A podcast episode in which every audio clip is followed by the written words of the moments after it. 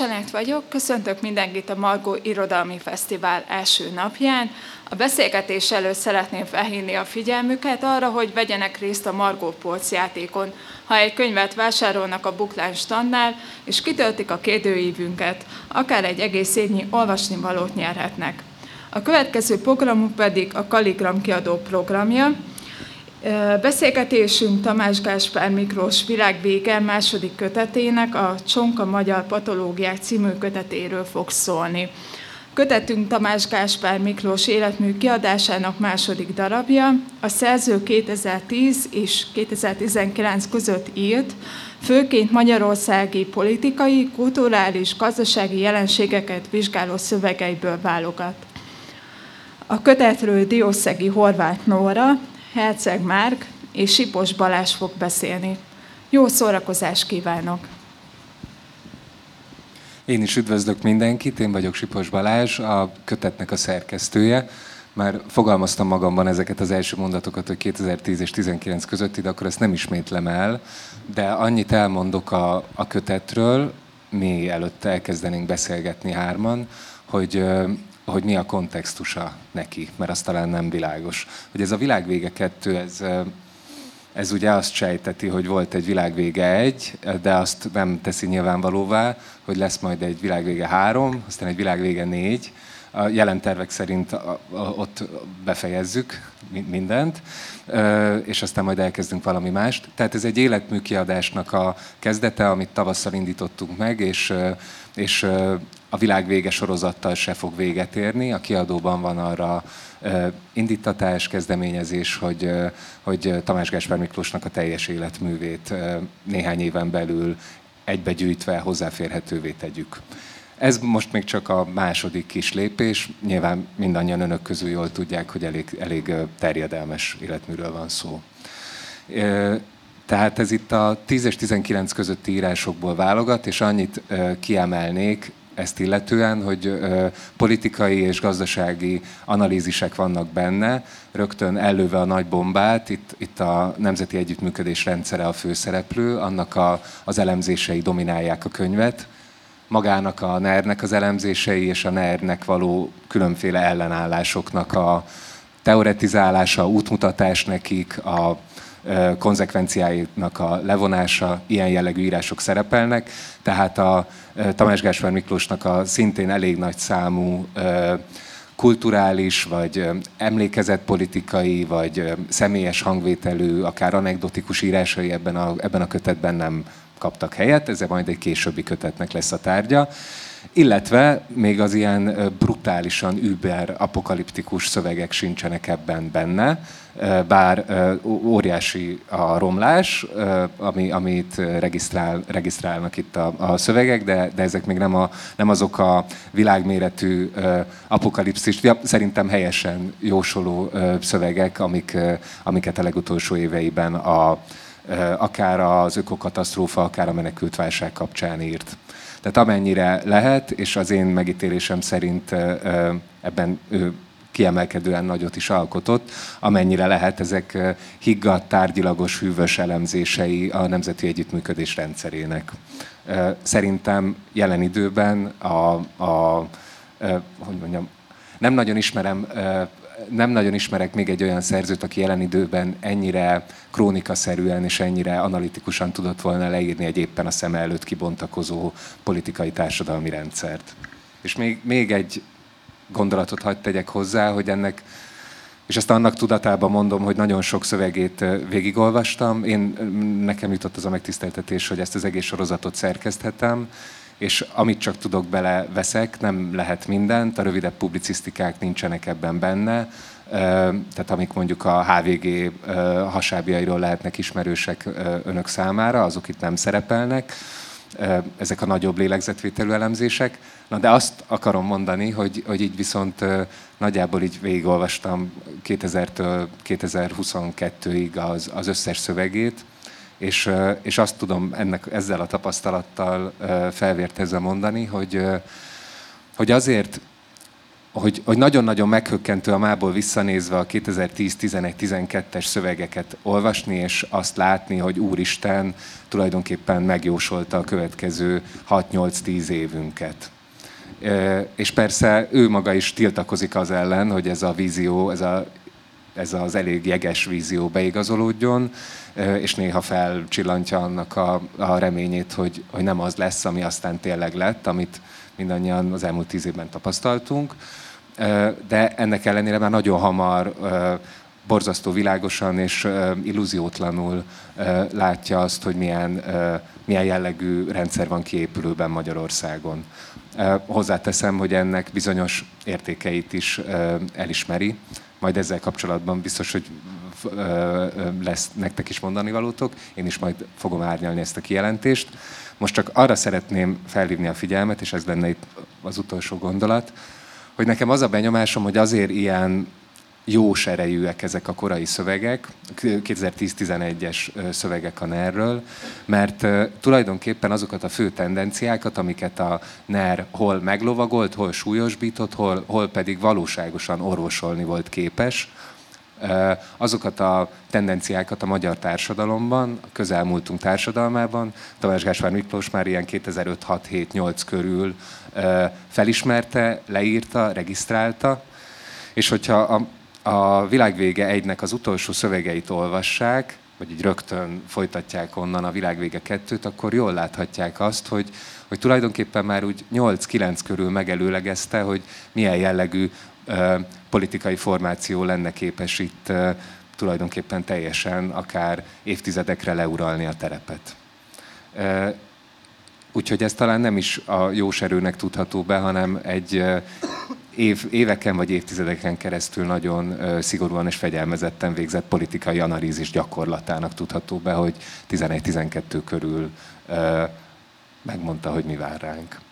Szóval ezzel kapcsolatban fordulnék először hozzátok. Két dolog is érdekel, van egy ilyen átfogó kérdésem, hogy mind a ketten talán szerkesztettétek is az ő szövegeit, de mindenképpen jelentetek meg vele egy platformon, vagy egy digitális térben léteztetek. Az érdekelne először, hogy melyik szövegei voltak ebben a 10-20 közötti időszakban azok, amikre ti leginkább rezonáltatok, ami a leginkább emlékezetes volt a számotokra, és aminek a mentén akár ti magatok is szövegeket állítottatok elő? Hát ez egy nagyon, ez egy nagyon nehéz kérdés, de én most egy kicsit haza fogok beszélni. Azok a szövegek, amik számomra mindig is a legfontosabbak voltak, egyrészt azok, amik amik azzal foglalkoztak, hogy mi kik vagyunk, és nekünk milyen dolgunk lenne ebben a szerintünk rossz berendezkedésű világban.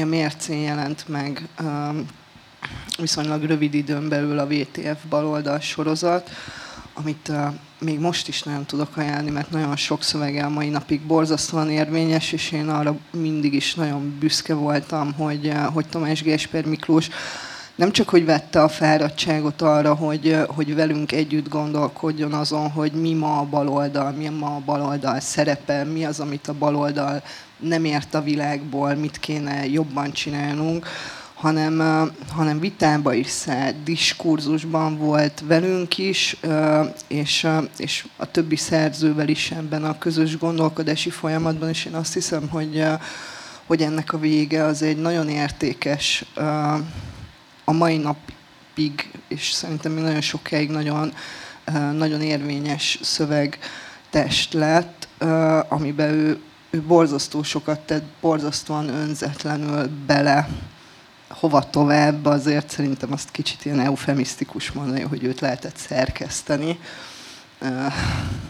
Esetleg veszőhibákkal lehetett vitatkozni, de, de de hogy az ő, ő szövegei azok mindig is olyan erőt adtak nekünk a mércénél, ami, ami, ami szerintem elmondhatatlanul fontos nekünk, mint közösségnek. Mondom ezt úgy, hogy én már nem vagyok a mércénél, viszont ha valamire mindig nagyon büszke leszek ott, akkor az például ez a sorozat. Ezzel kapcsolatban hadd kérdezzek egyet, hogy hogy, hogy indult az együttműködés Tamás Gáspár Miklós és a Mérce között? Hát ennek ilyen historikus ö, ö, emlékezete van. Ö, azt hiszem, hogy ő nagyon nagy érdeklődéssel figyelte, és azt hiszem, hogy az elején nyilván egy kis gyanakvással is, hogy mi mit csinálunk itt, és mit, mit akarunk mi ebben a, a térben, és mi mennyire vagyunk elkötelezettek az iránt, a, az eszme iránt, ami, amit az ászlónkra tűztünk, és hát végül ő keresett meg minket. Hát te szerintem jobban tudod, hogy borzasztóan szeretett levelezni azokkal, akikkel éppen vitában állt, és nagyon szeretett szeretett bevonni ebbe a fajta ilyen néha játékos, néha meg tényleg uh, diskurzusba, ami, ami az ő fejében volt, és ami, ami, amit egyszer csak kiterjesztett ránk is. És hát mind végig egyébként teljesen szabadon és, és nagyon organikusan alakult az, ahogy ő így velünk, hát azért nagyon sokszor vitában volt, és nagyon sokszor nagyon mérges volt ránk, és nagyon sokszor kellett, hogy, hogy tisztázzuk a kapcsolatunkat, viszont de, de hogy, hogy, hogy ez mindvégig egy olyan, olyan kapcsolat volt, ami, amiben egy ilyen őszinte segítő szándék volt az irányába, és nyitottság, és, és rengeteg energia és lelkesedés, amit ő, amit ő beletett a mércébe. Most még nem, nem lesz majd ehhez valamim, de nem szeretném Márktól elvenni a szót, hanem... Öm, nekem semmilyen kapcsolatom nem volt vele igazából. Egyszer kértem tőle tavaly a választás után interjút, de nem tudott adni, úgyhogy az én szerencsémre nem tudott adni. Az én kedvenc írásaim, az, ahogy néztem, szerintem egyik sincs benne, mert pont az, azok, amikről te beszéltél, hogy nem, tehát ilyen rövidebbek, meg ilyen frappánsabbak, meg tehát kicsit az ilyen szórakoztató jellegű írásai voltak azok, amik bennem így megragadtak, vagy megfogtak, például mint a LMP agyő, meg a Simicskát búcsoztató cikke, meg ilyenek. Illetve hát nagyon örültem, amikor már a 444-hez is küldött cikkeket, és akkor mit a Lovasi Andrásba szállt bele először nálunk, úgyhogy az, az nagyon tetszett nekem, és Szóval, hogy, hogy kicsit, ugye nem tudom, nekem úgy tűnik, de lehet, hogy tévedek, hogy azért néha így kicsit ahhoz a médiumhoz igazította az írásait, ahova küldte. Ez leginkább szerintem a másvilág kötetben látszik, ahol teljesen más az élet és irodalomnak, meg a Magyar Hírlapnak, meg a Magyar Narancsnak küldött cikkei, mint tehát teljesen elütnek egymástól. Ö, sőt, hát szerintem a Magyar Narancsban a 90-es években küldött cikkei, ezek teljesen kilógnak így az egész életművéből körülbelül. Ö, igen, szóval, hogy én, hogy én ezeket, a, ezeket a, azokat az írásait nagyon szerettem, ahol így brillírozik kicsit. Elmondott, hogy miért? Miért, miért voltak ezek neked fontosak? Akár olvasóként, akár újságíróként? Hát, mert, mert átjött belőle, hogy nagyon intelligens emberről beszélünk, aki ennek ellenére vállalja ezeket az ilyen, ilyen intellektuális utcai harcos, nem tudom, mi, ö, ö, dolgokat is, és ilyen inspiráló volt valahol, meg nem tudom, tök jó volt ez a hang a közéletben. Főleg, hogy egyébként szerintem így hogy szerintem, szerintem ő a, a 2000-es, 2010-es években ilyen kifejezetten magas státuszba jutott már így a közgondolkodásban, így, így mint, mint, egy ilyen, tehát egy, mint egy nagyon okos ember, akire oda kell figyelni, ami szerintem egy részben azért is van, mert, mert nagyon elhűlt a társadalom, és még nagyobb lett a kontraszt közte meg, meg köztünk. De mit akartam ezzel mondani? Igen, szóval... Ö... Hát valahogy ne, ne, ezek a, hogy ezekről a rövid írásokról, amik nincsenek benne ebben a kötetben, igen, mondjuk, igen. igen, hogy erről, erről két mondatot mondjak, hogy, hogy én amennyire, én az utolsó éveiben ismertem őt közelebbről, és az volt döbbenetes ezekkel a rövidírásokkal kapcsolatban, hogy úgy annyit gondolkodott rajtuk, vagy úgy szőtte a fejében ezeket is, úgy válogatta meg a jelzőket, a szavakat, a címeket, mint hogyha verset írna. Tehát volt egy olyan gondosság, egy olyan, a megformálásnak, a nyelvi meg, megalkotásnak egy olyan gondossága, amitől ilyen iszonyú erősek, ütősek lettek, annak ellenére is, hogy olyan rövidek, meg egy-egy gondolatot akarnak átvinni.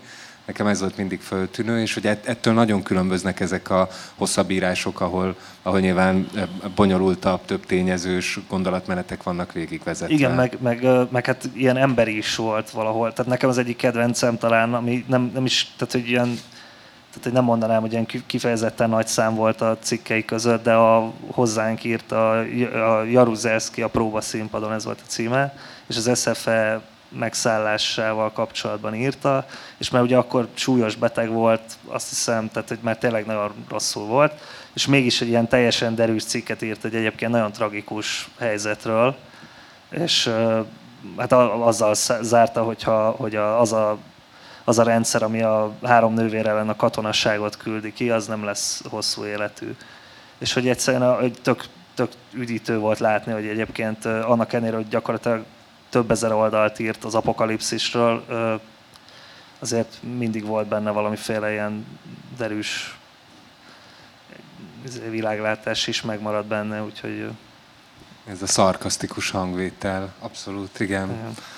Hát akik, akik ismerték önök közül, vagy, vagy közületek, azok is tudhatják, hogy nagyon jó kedélyű ember volt, szóval, hogy nem, nem, nem egy ilyen morózus professzor, távolról sem. Na, de hogy ne, ne így anekdotázzak, valamit ehhez a VTF baloldalhoz is szerettem volna mondani, meg aztán az is, amit a Márk mondott. A VTF baloldalhoz az, hogy ez egy, van, van egy ilyen kis metanarratívája ennek a, ennek a kötetnek, amit tulajdonképpen azt követve is rekonstruálni lehet, hogy hol jelentek meg ezek a cikkek, és hogy milyen a hangvételük, és milyen a terjedelmük. És ez persze valamennyire nyilván minden gondolkodóra óhatatlanul igaz, hogy bármennyire is elvont dolgokról gondolkodjon, az ő életrajza is, ha tetszik, lenyomatolódik alapokon, nem nagyon lehet elrejteni. És pláne úgy nem, hogy tehát hogyha ilyen nagyon közelről ezt, ezt kezdi figyelni az olvasó. És itt én azt figyeltem meg, aztán önök majd döntsék el, hogy, hogy ezt helyesen-e vagy nem, vagy, vagy nem tudom, érdemes ezen töprengeni, hogy valamikor 2013-14 körül volt egy nem magánéleti mélypont, hanem egy ilyen közéleti mélypontja neki. Közvetlenül a mérce létrejött előtt tulajdonképpen, és akkor, amikor világos lett, hogy hát igen, ez 2014-ben itt nem lesz semmilyen kormányváltás, és ez nem csak azért borzasztó, mert nem jó irányba mennek a dolgok, hanem azért, mert láthatóan az ellenzék is teljesen teljesen félreérti azt az országot, amelyik, amelyiket az ötleteivel bombáz. És mondom, ilyen 13-14 körül még a publikációs helyek is elfogytak a számára, a, a világvége egy az azzal végződik, hogy egy nagy budapesti lap, így ki lehet találni, hogy vagy az Élet és Irodalom, vagy a Magyar Narancs, visszaadja a választások előestéjén írt cikkét azzal, hogy ők ezt világnézeti okokból nem hozzák le. És ez, ez benne van a világvége egyben ez a cikk, és amennyit erről tudni lehet, azt odaírtam lábjegyzetbe. Nem ez a lényeg, hanem az a lényeg, hogy az az első olyan jel, hogy az az, az analitikus, marxista analitikus módszer, amivel ő dolgozik, és amivel olyasmiket követel, amik a majdan születendő baloldal számára olyan fontosak lesznek, azok már nem vihetők be vagy nem vihetők be minden probléma nélkül a hagyományos médiumokra és aztán még publikált a Magyar Narancsban és az Élet és Irodalomban is, tehát abban nem lett ilyen végleges szakítás, de egyre kevesebbet, 15 után meg végképp egyre kevesebbet, és hát vannak olyan évek, amikor szinte alig találni nem a mércén született, nem a mércére, a mércén, vagy akár a 444-en, vagy a HVG-n publikált írását. És, és ennek így a mély pontja azt hiszem az, amikor a, a, a Red News nevű blogon és a Dynamo blogon publikál, amik nagyon kis elérésű helyek, ráadásul világnézetileg nagyon erősen megjelölik magukat, ami miatt sejthető módon az ő korábbi olvasóközönsége oda nem is nagyon fogja követni. És hogy itt egy olyan e- e- ember dönt úgy, hogy ilyen renegátságba vonul tulajdonképpen, aki előtte ahhoz volt szokva, ahogyan a más világ kötetből is tudjuk, meg mindenki tudja, hogy tízezrek előtt szónokol, és a legnagyobb elérésű magyar napilapban és hétvége rovatában közöl nagyon hosszú cikkeket a Népszabadságban. De ugye a Népszabadságot, ami, ami ugye sok százezres elérésű lap volt, bezúzták, a Magyar Narancserét is tudom, az a baj, ami, és akkor elmegy egy ilyen pár százas elérésű blogra, ahol, ahol képes, és még a, kommentelőkkel is vitatkozik, én erre is emlékszem. Ami egy ilyen döbbenetes dolog, és egyre kétségbe esettebbek, hosszabbak és negatívabbak is a, a, az ottani írásai, ettől még nem kevésbé realisták szerintem. De ugye ezeket tudják itt olvasni ebben a kötetben, és azt hiszem, hogy ez volt az az állapot, amiben jött a mérce pont ezzel a VTF baloldallal, és, és azt nem hangsúlyoztam ki, de szerintem legalább olyan fontos ennek a kötetnek a narratívájában, hogy a NER mellett fut párhuzamosan ez a valódi magyar baloldal nevű képzet, az, ami nem pártokhoz kötődő rendszerellenzék, vagy pedig azzá lehet és ennek ő nagyon sok írását címezte is, és ez a VTF baloldalas írása volt a Biopolitika és Osztálypolitika, azt hiszem ez a címe, ami, ami nagyon világosan tisztázni szeretné, hogy mi a dolga szerinte a valódi magyar baloldalnak, milyen értékek mellett kell síkra szállnia, és milyen módszerekkel. És akkor onnantól kezdve, hát ahogy tudott, ő részt vett ennek a, ennek a valódi magyar baloldalnak az építésében. És én is ebből tanultam meg, hogy aha, szóval akkor ez, a, ez az a politikai szintéren kívüli politika felfogás, amire én 2010-11-12-ig semmi, ennek semmi jelét nem láttam Magyarországon.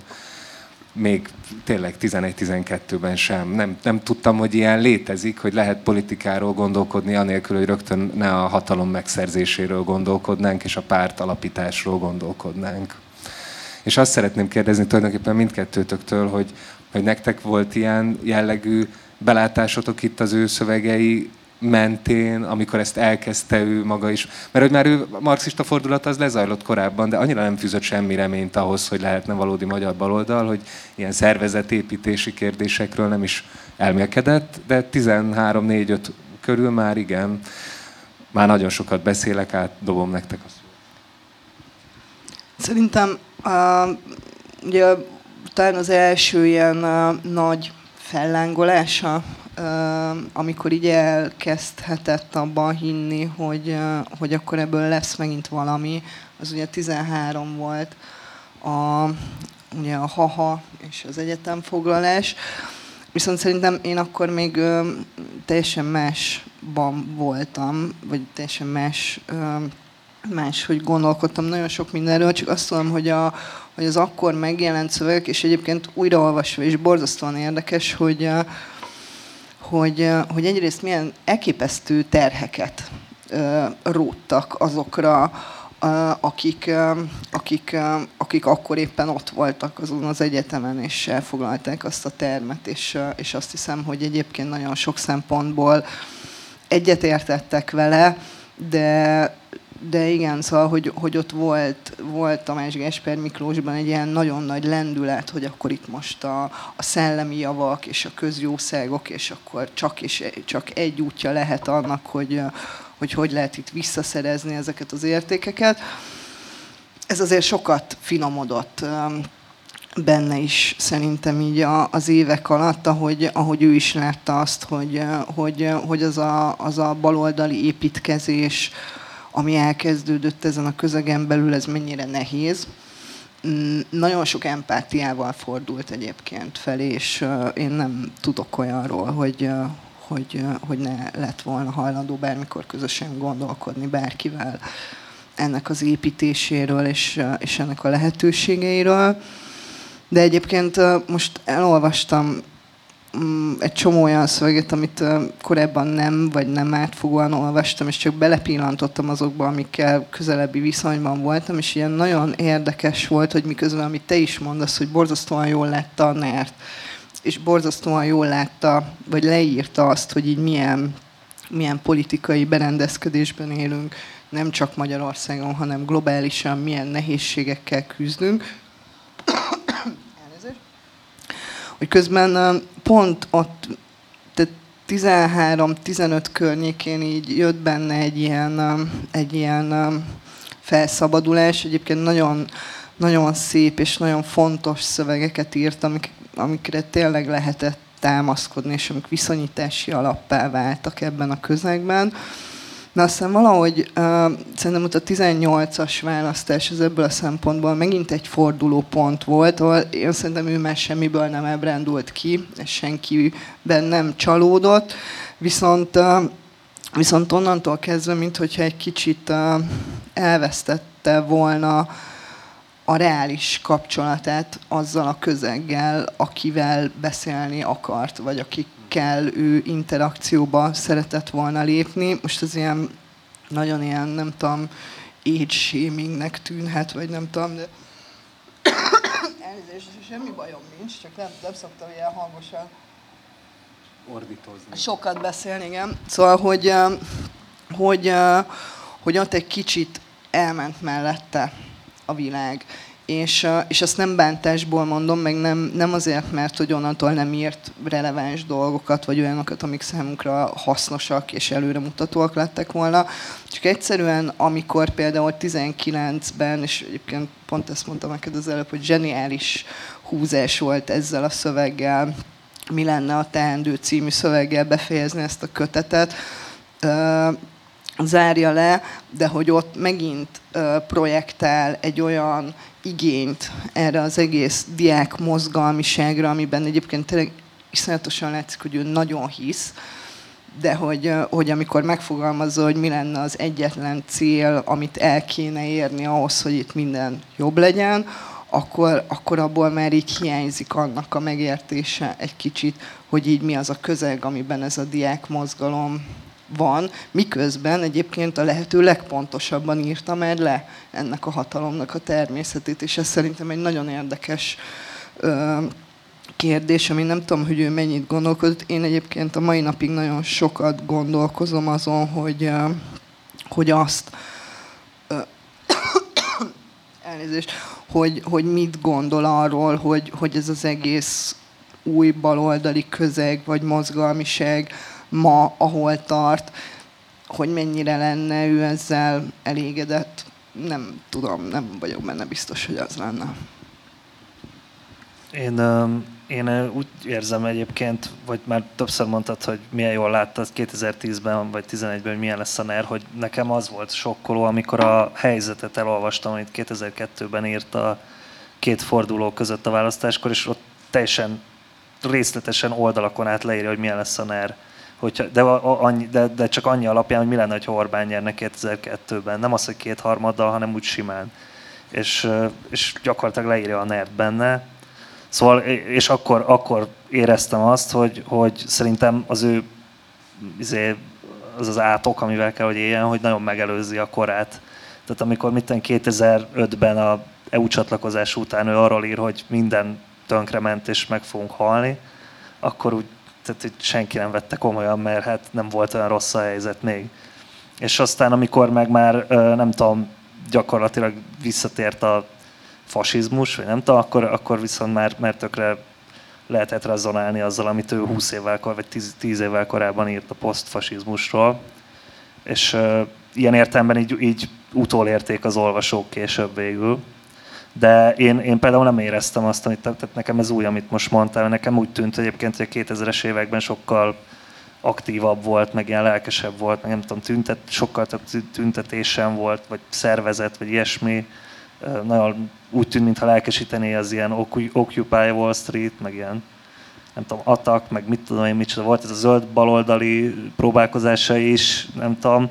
És a 2010-es években meg egyszerűen csak arról beszélt, hogy, milyen pesgő kulturális élet van, marxista kulturális élet van, meg a nemzetközi baloldal milyen, hogy virágzik izé, intellektuális értelemben, de gyakorlatilag meg sehogy, és, és nem is lát semmi reményt rá, és mindig elmondta, mint a szikratáborban is arról beszélt, hogy ez egy polgári radikális mozgalom, és hogy kedvesek vagytok, meg minden, de hát ez, ez semmi.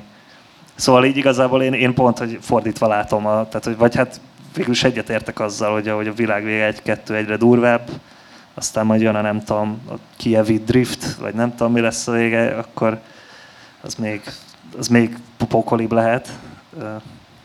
A, ezzel a 2001-2-essel kapcsolatban szeretnénk mondani valamit, hogy felemlítetted ezt a Posztfasizmusról című írást, amivel a világvége egy indul. Azért azzal indulott, egy picit meg is kellett változtatni, vagy meg kellett törni a kronológiát, mert nagyon szerettem volna, hogy az legyen a legelső írás, mert, mert tényleg szerintem a, nem tudom, a magyar politikai filozófiában, vagy politikai analízisben egy ilyen korszakos jelentőségű szöveg, ami, aminek csak így lassan hogy csúnyán fogalmazzak, lassan születeli le a gyümölcseit Tamás Gáspár Miklós, olyan, mint hogyha ő is így ö, évek alatt ö, jönne rá, hogy mi, micsoda gondolat jutott eszébe, és év, vagy jött rá, vagy analizált ki, vagy mondjuk, ahogy akarjuk. Bocs, ezzel kérdezhetek ezzel kapcsolatban, Persze. mert a, ugye volt három évvel, vagy négy, két-három-négy évvel korábban az et, etnarchia és etnoanarchizmus, vagy mi volt a címe, a, annak a, az is egy ilyen kb. ugyanolyan hosszú írása volt, és arra épül rá a posztfasizmus, vagy abból idéz A törzsi fogalmakban.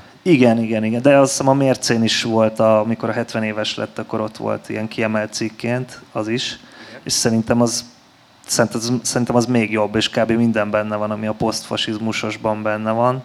Sőt, hát igazából kb. arról szól, ami a posztfasizmus után következik majd. De figyelj, szerintem, hogy most belemegyünk a TGM filológia útvesztőibe, szerintem az a szöveg az még a 80-as évek végén íródott. Szerintem az az, az Idola Tribusban jelent meg a Párizsi Magyar Füzetekben, ahol három szöveg volt egymás mellé. Ez a törzsi fogalmak elején van, ez az etnarchia és etnonacionalizmus. Szerintem az a 90-es évek végén volt már. De lehet, vagy lehet, hogy csak akkor jelent meg újra, vagy valami, de ennek utána kell nézni, basszus, nem tudom. Az Én biztos, úgy, hogy... Aki googlizza meg gyorsan. Úgy nincs egy fact checker, mint a Joe Rogan-nél, vagy valaki. Na mindegy, a, a, a, hát úgy emlékszem, hogy a balkáni háborúról is sokat lamentál rajta, úgyhogy igen, igen, igen, á, igen, igen, lehet, hogy neked van igazad, bizonytalan vagyok, de azt tuti, hogy, hogy a, maga az a posztfasizmus gondolat, az nagyon intenzíven épült arra a fontos megkülönböztetésre, hogy a nacionalizmus és az etnicizmus az két különböző, történetileg is különböző, és technikájában is különböző fejlemény. Én csak kíváncsi voltam, hogy tudsz-e valamit arról, hogy miért nem volt az olyan jelentős cikk, amikor szerintem egyébként kb. még, még fontosabb is volt, mert korábban írta, és szinte minden ott van benne, ami a posztfasizmus hát, cikkben. 98, ah, köszi, köszi. Akkor 98. Szerintem attól, hogy lett ennek a posztfasizmusról cikknek egy ilyen legendája, attól, hogy az angolul íródott, és nagyon sokáig nem is, vagy hát az eszméletben megjelent, de hogy nem cirkulált olyan széles körben, és ő is úgy általában angolul hivatkozta, Viszont hát ott volt ez a terminus, hogy posztfasizmus, amit nagyon eltalált, és még ma is, vagy manapság idén jelent meg a Verzónál a Late Fascism című uh, nagyszerű könyv, most jelenik meg októberben, most olvastam, uh, egy marxista elemzés a mostani fasizmusokról, ahogy hivatkozva van a TGM, ez a koncepció, és ezt viszi tovább ez a késői fasizmus elgondolás. Szóval, hogy így nemzetközileg is ez egy, ez egy nagy találat volt, és nem csak Magyarországon, hanem hát látjuk, hogy mit történt az elmúlt húsz évben Olaszországban, de Németországban, hát most múlt hétvégi hír, hogy, hogy az Alternatív für Deutschland az második legnagyobb erő, és nem tudom, Bajorországban milyen magas százalékot ért el. Szóval, hogy ezek a tendenciák úgy fokozatosan bontakoztak ki a világban is, és olyan, mint hogyha ő is úgy lassan, hogy előbb csúnyán fogalmaztam, szüretelte volna le, találta volna, vagy építette volna ki ezt a gondolatot, hogy mi is ez a posztfasizmus, amiről a, a túlsó pólusban azt olvassuk, hogy ez nem rendszer, hanem egy állapot már. Ez a, ez a nagy ö, ö, gondolati novum, meg egy, egy óriási teher, ezt így végig gondolunk, hogy ez mit jelent, mindegy, ez annak a könyvnek a témája. És most csak azt szerettem volna kiemelni, hogy ez a, a posztfasizmusról című szöveg, a világvége egy szövege, az abban újít szerintem az, et, et, az etno íráshoz képest, hogy bevezeti ezt a duális állam fogalmat, amit aztán így direktben nem visz tovább, de magát a gondolatot igen. És ez szerintem az egyik legfontosabb, ezt mindenképpen el szerettem volna mondani, és megkérdezni, mit gondoltok erről, hogy az egyik legfontosabb ö, eleme az ő NER analízisének, hogy, hogy tulajdonképpen a NER az nem egy államközpontú valami, nem az, nem az állam megerősítésén dolgozik, nem totalizál abban az értelemben, ahogyan ezt a liberálisok el szokták gondolni, nem államosít úgy, hanem éppen, hogy szétveri az államot, és szétveri a társadalmat is. Széthordja, kiszervezi, darabokra bontja, néhány gazdasági érdekcsoport kezébe adja át az egész mezőgazdaságot és ipari termelést, és emellett meg külföldi multiknak szolgáltatja ki, vagy adja el azokat a termelő rétegeket és eszközöket, amiket, amiket csak tud a saját zsebére dolgozva. Itt nincsen erős állam, éppen, hogy egy legyengített állam van. Ez az első, amit mindenképpen át akar vinni már 2011-ben a kiépülőn erről. Ez nagyon fontos. De hogy azt mondja, hogy, hogy nézzük meg viszont a képzeleti részét is, és ott jön be ez a duális állam dolog, hogy ami a képzeletben történik, az az, hogy, hogy van egy erős Magyarország képzet. Ez nem az államhoz kötődik, hanem hát egy ilyen etnicista módon meghatározott magyarsághoz, amelyik küzd mindenféle külső ellenfelekkel szemben. Egy ilyen kollektív, narcisztikus képzet van, és aki azon belül van, az nagyon empowered érzi magát. Ezt nyújtja az embereknek, nem, nem elnyomja, nem elnyomást nyújt, hanem egy ilyen a hatalomban való nagyon torz, nagyon képzeletbeli részesülésnek az örömét nyújtja. Ez az, amivel nem tud konkurálni a, a liberális oldal. És viszont van egy másik, egy másik képzeletvilága is, ezen a gyűrűn kívül, amiben viszont azok zuhannak, akik, akik, akiket, akikre, akiknek az áldozatára, feláldozására, kizárása, kizárására épül ez a belső állami mag. Tehát az az ára annak, hogy erős legyen ez a fiktív központ, miután a valódi állam eltakarodott, hogy legyen egy külső gyűrű, ami beesnek a, azok a nagyon-nagyon széles rétegek, tulajdonképpen számbeli többséget alkotó kisebbségek, mindenféle így úgy amúgy megjelölt társadalmi rétegek vagy csoportok, akik meg nem lesznek teljes értékű állampolgárai ennek a, ennek a felépülő Magyarországnak. Tehát egy ilyen kettős rendszer jön létre, és ezt tartja valami, valami nagyon fura szadomazoisztikus viszony mégis egyben, mert közben felkelés nem történik, hiába vannak sokan azon a külső gyűrűn, ők nem élnek a maguk se erejével, se gyengeségével, hanem engedik, hogy az a, az a közép megtartsa a saját pozícióját. Szóval én úgy látom, hogy, hogy ez, az, amit, ez, az a, ez az a gondolat, ez a ketté osztott állam gondolat, ami már ott van a posztfasizmusról című cikkben, 2002-ben, és aztán így a tízes évek során ez, ennek a jegyeit veszi szerintem észre és szemügyre és mutat rá, hogy, hogy ilyen fura kettősségeket termel ez a NER. És most nem fogom bénán egy ilyen kérdésre alakítani, hanem kérlek titeket, hogy mondjátok, hogy ez nektek egybevág-e, vagy nektek teljesen, szerintetek teljesen más az, amire az ő NER elemzése a hangsúlyt fekteti? Nem, én nem, nem tudok jól vitatkozni sosem ezekkel. Nekem, nekem ebben az egész kettős állam elképzelésben egyébként szerintem, ami, ami így hiányzik nekem, az, az mindig az volt, hogy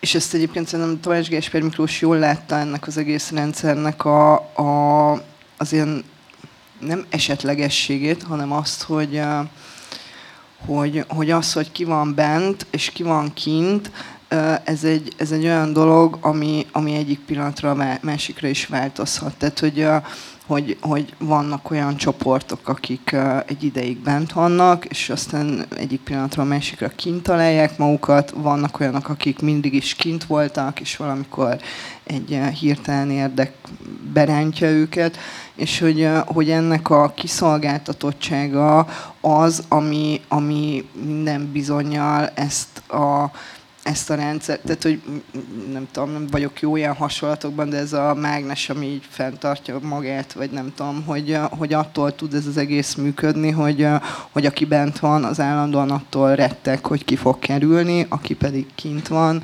az abban mindig benne van a remény, hogy, hogy egyszer csak bekerülhet.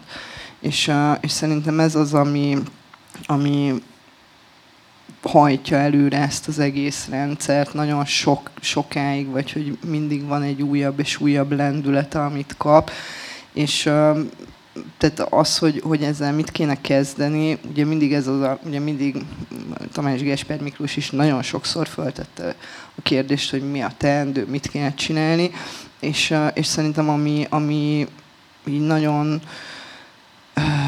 nem tudom, megviselő abban, hogyha az ember például egy végigolvassa ezt a kötetet, hogy, hogy nem, nem, nem tudok rá válaszolni, hogy neki, neki mi lett volna erre a jó válasza. Tudom, hogy, hogy mit gondolt arról, hogy hogyan kell hogyan kellene kinézni a világnak. Tudom, hogy, hogy, hogy néha érteni vélem azt, hogy, hogy ő milyen eszközökkel várta volna ennek az elérését, de nem tudom, és olyan jó lenne tudni, vagy néha, néha olyan jó lenne vele erről még beszélgetni, hogy de hogyan. Én ezt a részét nem, nem, nem teljesen értem, vagy nem, azt nem értem, hogy ez, ez, ez miért új. Tehát a, ez a belső kör, meg külső kör, ez szinte minden társadalomban megvolt eddig is, nem tudom, pártag, nem pártag, vagy, vagy nem tudom, úri osztály, nem úri osztály. Volt, ahol ezt törvénybe iktatták, volt, ahol nem. Talán most annyi van, hogy egyszerűen ilyen ezek a PR csapatok, meg marketing gépezetek a nem tudom, pártok, meg kormányok között ez sokkal jobban tudja felmérni, meg, meg manipulálni, meg ilyenek, de hogy ez szinte minden társadalomban, a modern társadalomban ez ilyen alapvető volt, ez a fajta, nem tudom, a, a előkelőbb, meg az alsóbb osztályok közötti, vagy nem is osztályok, de rétegek közötti különbség. Nem tudok ez nagyon hozzászólni így.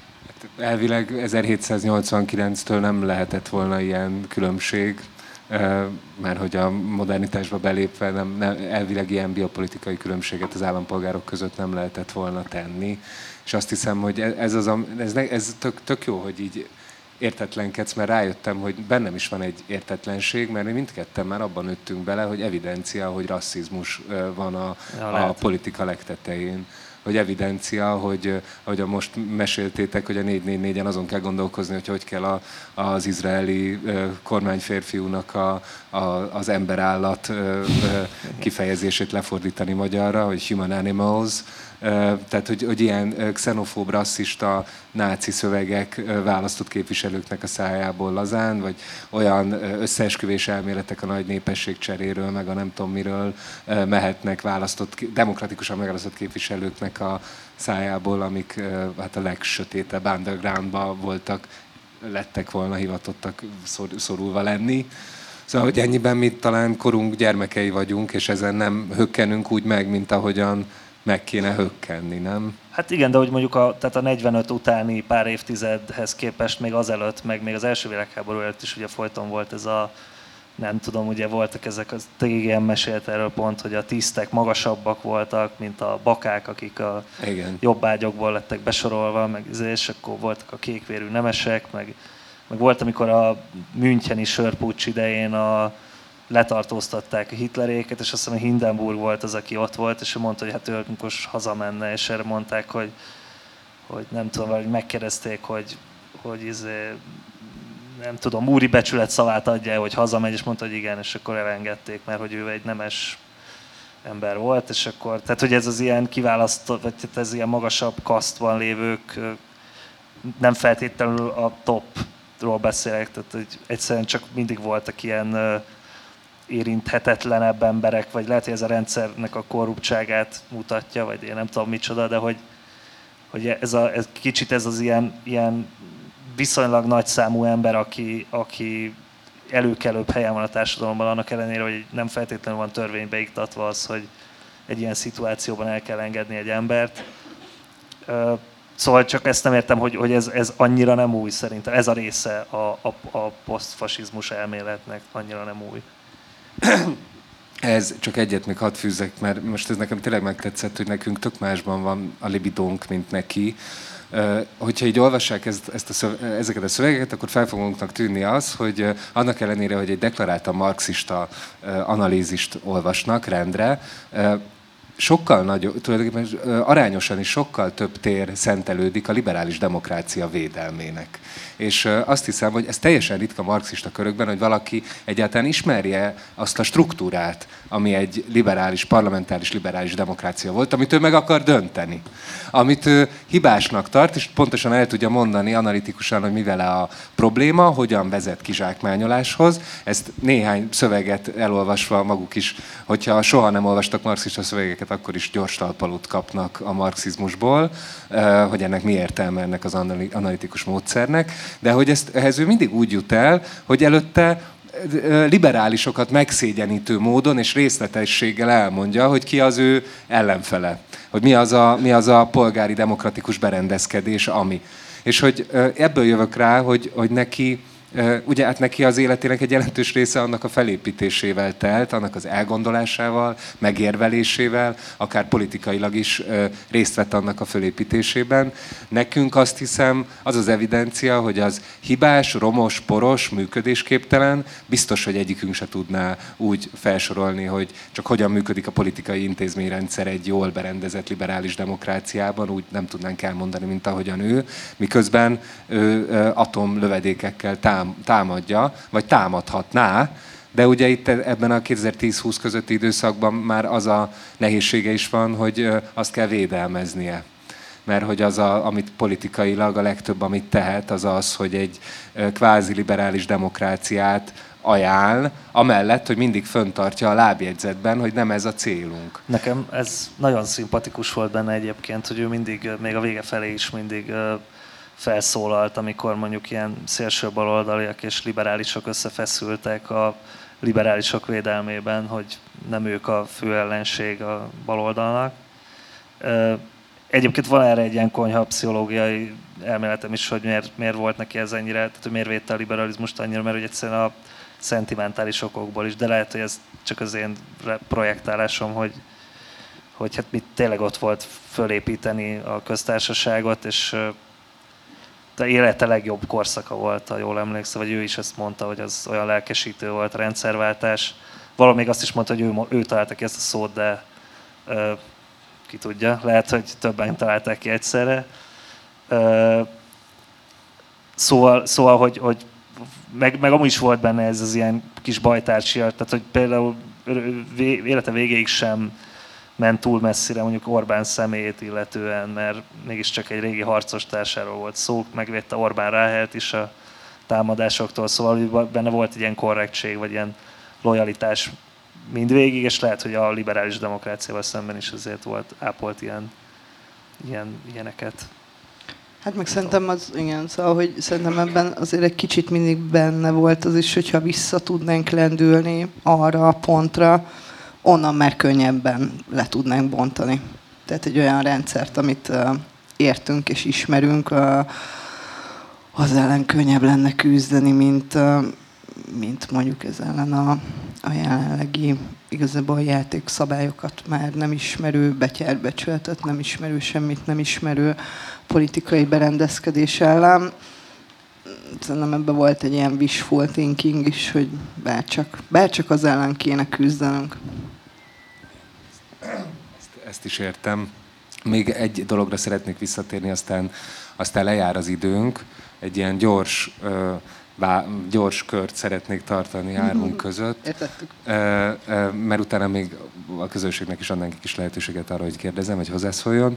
Szóval, hogy ö, elmondta valamikor, már nem emlékszem, hogy hol, 2021-2 körül, hogy az egész elmúlt tíz évet, bocsánat a kifejezésért, elbasztuk, és tulajdonképpen az, az az megelőző tíz év is kuka. Mindent előről kéne kezdeni, kinek van ehhez ereje. Ezek nagyon súlyos szavak, és pont azért, ahogy a Nóra is mondja, mert ő végig írással töltötte ezeket a nagyon kétségbejtő időket. Nagyon, láttuk, hogy nagyon sok a magyar közbeszédet meghatározó értelmiségi fokozatosan elhalkult a 2010-es években, vagy csak nagyon kivételes esetekben hallatta a hangját, hogyha nagyon biztos volt a saját igazában. Ő viszont mindig mindenhez megprób- mindent megpróbált elemezni, minden adandó alkalommal vására vitte a bőrét és a gondolatait az igazság érdekében. És az lenne itt az én gyors kérdésem, ha van erre válaszotok, hogy ti mi, mi, miben látjátok, egy, egy, legyen nagyzoló, vagy igazságtalan, vagy hülyeség a mondat, de hogyha tömören meg kéne fogalmaznatok, hogy mit basztunk el, akkor mit mondanátok? Magatokra néz, most nyilván nem az egész magyar társadalom mit baszott el. Én, én mit basztam el? Ez elmúlt tíz éve? Hát, fú. Politikailag. Politikailag. Én 2010-ben a Fideszre szavaztam. Hoppá. Úgyhogy akármi jön, én meg vagyok békelve az ítélettel, úgyhogy Ez kemény. túl kevés, túl későn azt gondolom. Súlyos. Hát ezt übereld. E, nem, nem fogom eldob, eldobhatom a mikrofont. Hogy...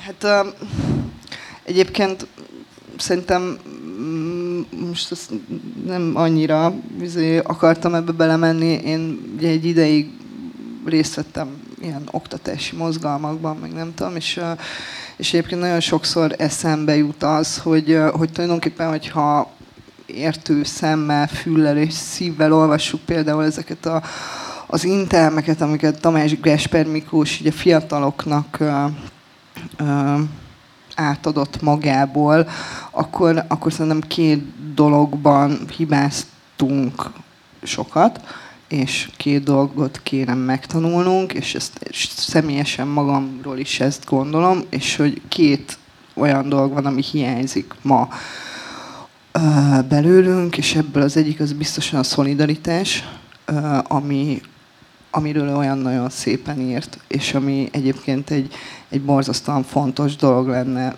ma is, amikor az van, ami, és nincs meg.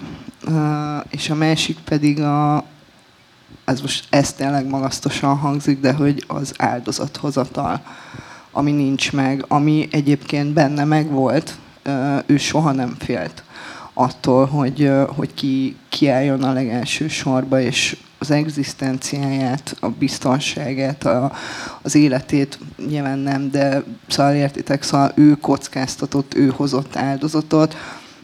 Ma ez, ez nincs.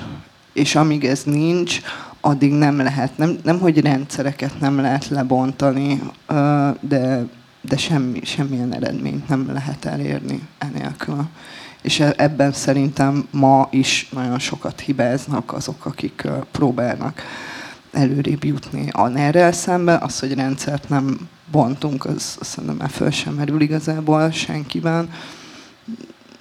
Nagyon nem, nem állunk ebben jól.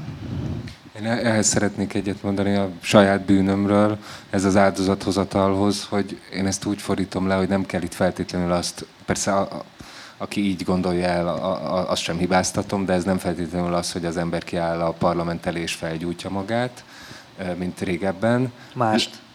Ja, igen. hanem, hogy, hogy ő egy olyan, hogy mindig olyan narcisztikusnak gondolták szerintem őt sokan, az ő írásait, hogy egy állandó ilyen feltűnésvágy hajtotta, vagy nem is tudom, önérvényesítési vágy, mindig mindenhez hozzá akart szólni, stb. És hogy ennek, én azt hiszem, hogy az ellenkezője volt igaz, amennyire én közelről láttam az ő életmódját, és ezeket a szövegeket is, az derül ki, hogy ő tulajdonképpen az ébren töltött idejének egy iszonyatosan tetemes részét azzal töltötte, hogy a világot megfigyelte, és a legapróbb mások által, nem tudom, Timbuktu-tól Pécs külsőig és Brazília városig figyelte mind a forradalomnak a jeleit, mind az ellenforradalomnak a jeleit. Hogy az egész élete annak volt alárendelve, hogy lássa, hogy mi történik, és kiemelje, és láthatóvá tegye a mi számunkra is. Ez gondoljanak bele, hogy, vagy nem tudunk belegondolni, nagyon nehéz, hogy ez rettenetesen sok idő arra áldozva, hogy helyettünk nézzen. És hogyha meglát egy apró morzsát, akkor azt rögtön megírja, és viszi a hírt, és elemzi, és olvashatóvá teszi a számunkra.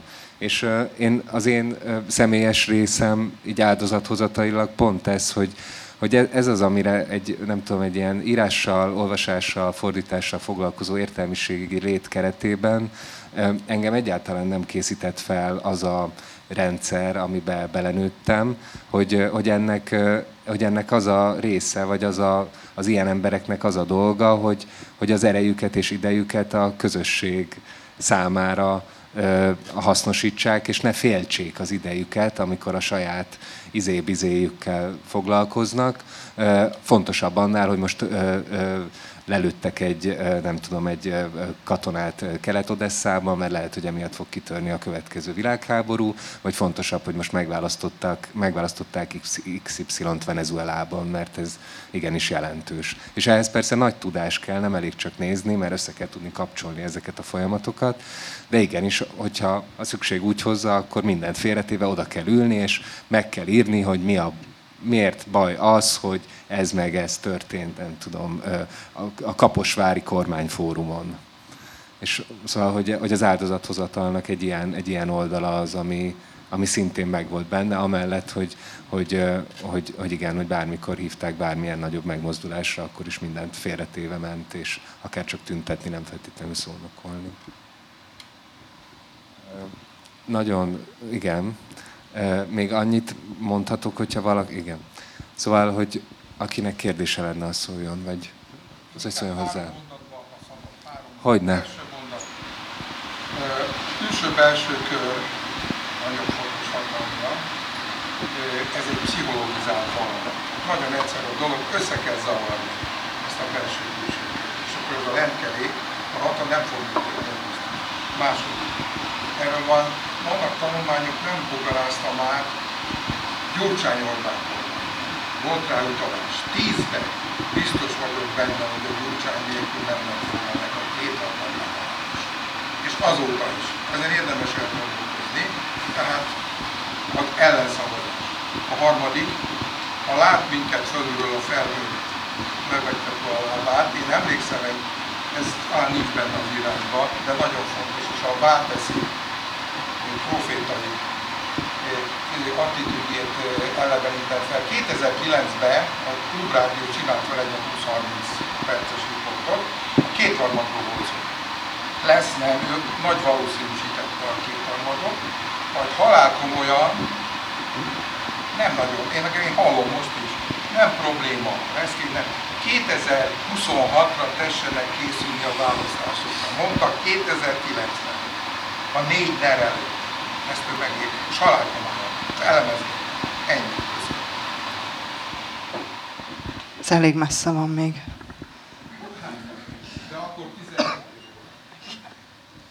Szóval nekem egy ilyen általános természetű kérdésem lenne, hogy elég sok időt meg energiát eh, szenteltem, főként a te narrációdban ezeknek a szövegeknek, meg hát olvastam is őket, és eh, engem az érdekelne, ez lehet ilyen szakmai ártalom, mert programozó matematikus vagyok, és hogy az érdekelne, hogy szerintetek ebben a patetikus vízióban, amiről ezek a szövegek szólnak, és amelyeket hát te Balázs aztán pláne talán mindenkinél közelebbről is jobban ismersz azáltal, hogy mindennapi munkádnak ugye a központi tárgyát képzik ezek a, az írások, hogy ennek a patetizmusnak, vagy hogy ez a, ez a negatív kicsengésű mm, folyamat, ami, amit ő ugye detektál, és amire felhívja a figyelmünket, illetve, illetve mm, egy jelenségként, egy adottságként kezel ugye itt a környezetünkben,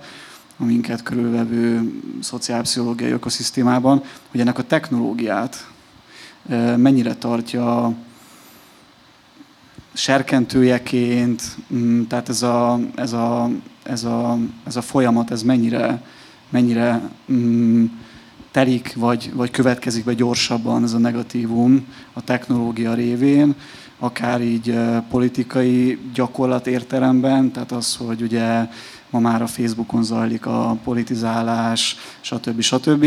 Akár az egyénre levetítve, tehát hogy az, hogy eltávolodunk egymástól, hogy a kommunikációs készségeink azok degradálódnak és debilizálódnak, és hogy ebből következően milyen olyan perspektívák rajzolódnak fel, amelyek szintén serkentik ezt a leépülést. Tehát, hogy erre a kontextus halmazra én tökre kíváncsi lennék, hogyha a te fogalmiságoddal kapnánk valamilyen választ.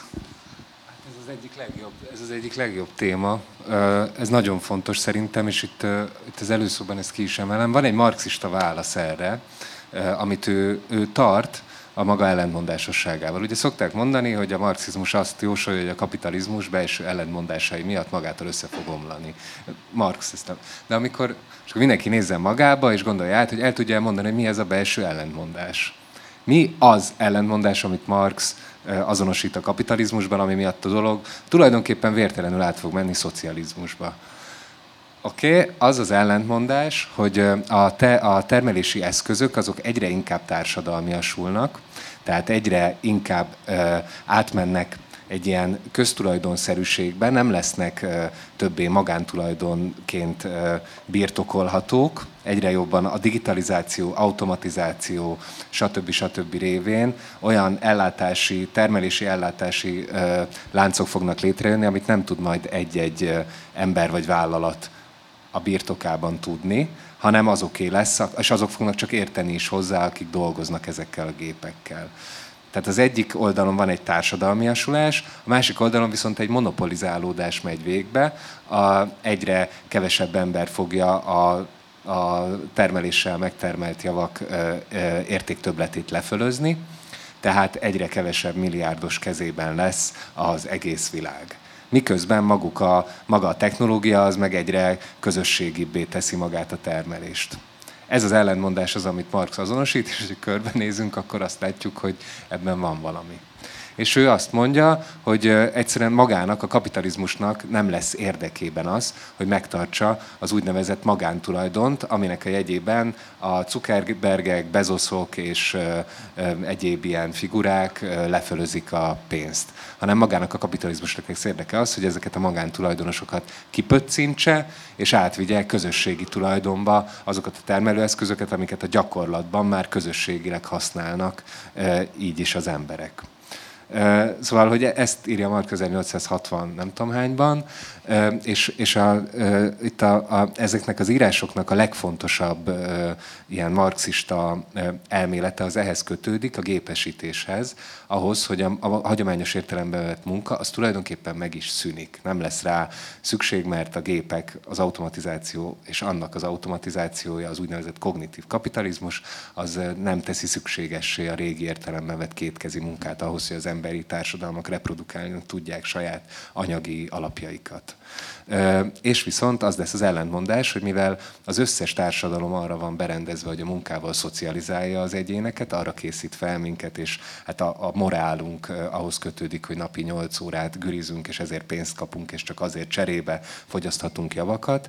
Ennél fogva viszont ellentmondásossága ellenére fent fogják tartani a bérmunkakényszert. És akkor az a kérdés, hogy meddig nyílik ez az olló, és ugye ennek is már látjuk rengeteg így a, a populárisabb társadalomelméletekben is megjelent már ez a belátás, hogy rengeteg ember teljesen fölösleges munkát végez, csak azért, hogy dolgozzon. Nem kéne, hogy dolgozzon, csak máshogy nem lehet pénzt adni nekik, amin meg majd vásárolni fog. Ugye ezért ígéri a kommunizmus azt, hogy a pénzt is eltünteti majd a bérmunkával együtt, mert nem, nem, nem így fogják elosztani a javakat, nem pénz alapon. Na és azt mondja a, a, a TGM, ebben, pont ebben a Nóra által felemlített szövegben foglalkozik ezzel a legtöbbet, a szolidaritás és kritika a diákmozgalomról szövegben, ami döbbenetes szöveg, hogy ott egy, van egy ilyen beinduló mozgalom, nyilvánvalóan nem egy 15 oldalas marxista tőke és munka aktuális állapota elemzésre áhítoznak az emberek. Ő viszont azt tartotta helyesnek, hogy ott elmondja, hogy egy diák mozgalomnak most éppen milyen kontextusban, milyen követeléseket kell megfogalmaznia. Na és azt a szöveget ajánlom célzatosan erre, erről a kérdésről, hogy mit mond a munka utáni társadalom miben létéről, tehát a, a kognitív kapitalista társadalom miben létéről, és arról, hogy ehhez képest mi ez a gyakorlat, ami mindig fenntartja a munkakényszert, hogyan lehetne, lehetne azt kipöccinteni, de miért nem olyan egyszerű kipöccinteni, miért van még mindig velünk a munka, hogyha már nem lenne rá tulajdonképpen ö, szükség.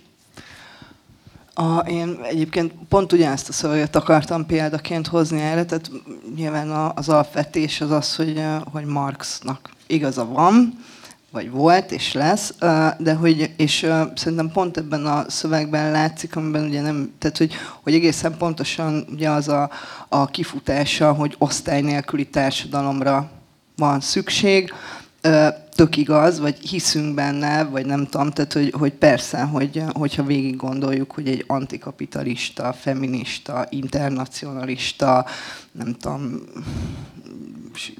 igen, igen, igen, világban mennyivel jobb lenne élni, és hogy tényleg iszonyatosan jól le van vezetve az egész szöveg, viszont pont ebből a szövegből látszik szerintem az is, hogy 2019-re, amiről már az előbb is beszéltem, Tamás Gásper Miklós egy kisé elvesztette a kapcsolatot azzal a világgal, amihez szólni akart, és amiben pontosan azok a problémák, amiket egyébként Marx is megjósolt már arról, hogy hogyan fogunk a munka világában, stb. stb., hogy úgy, hogyan jönnek létre új kommunikációs csatornák, ezek milyen zavarokat okoznak bármiben az életünkben, hogy ezeket ő már itt szerintem ezen a ponton elengedte és nem követte és nem értette, és emiatt például az is, ahogyan projektálta a, az igényeit és a vágyait, például a 2019-es diák mozgalomra, ami szerintem semmilyen szinten nem volt ott, ahol, ahova ő vágyta volna látni.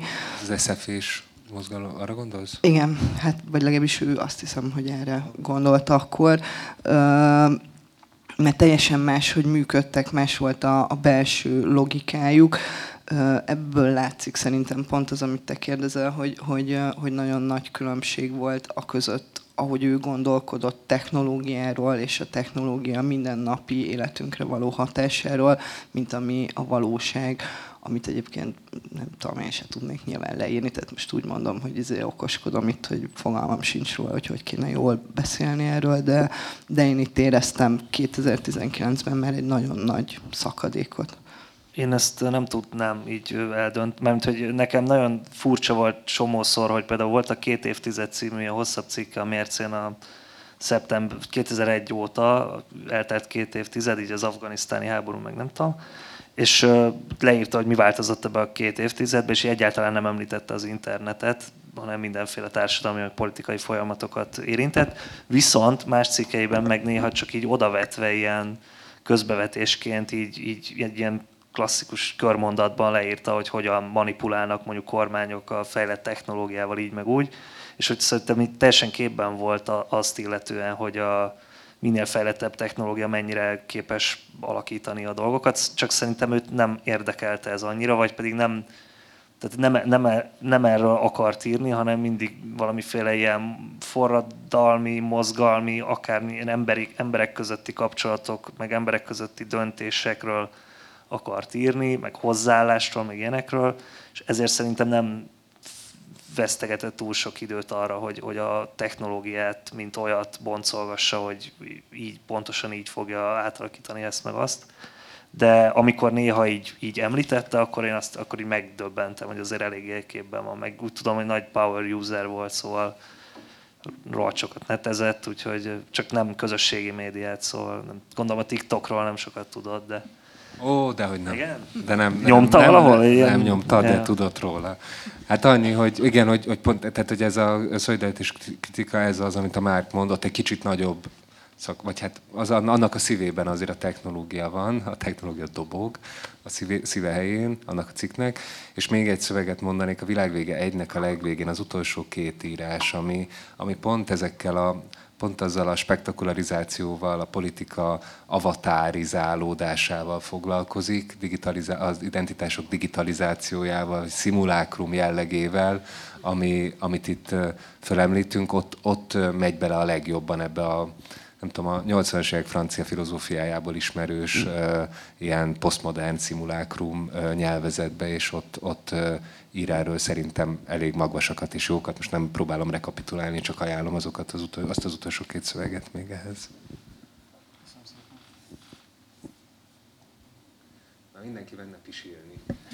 Akkor, akkor, akkor, hogyha nem bánják, megköszönöm, hogy, hogy itt voltak velünk, és nagyon remélem, hogy, hogy valamennyire sikerült bemutatnunk ezt a kötetet, és hogy kedvet csináltunk hozzá, és hogy nem tudom, további reményt és gondolatot tudnak meríteni Tamás Gáspár Miklós életművéből. Köszönjük szépen!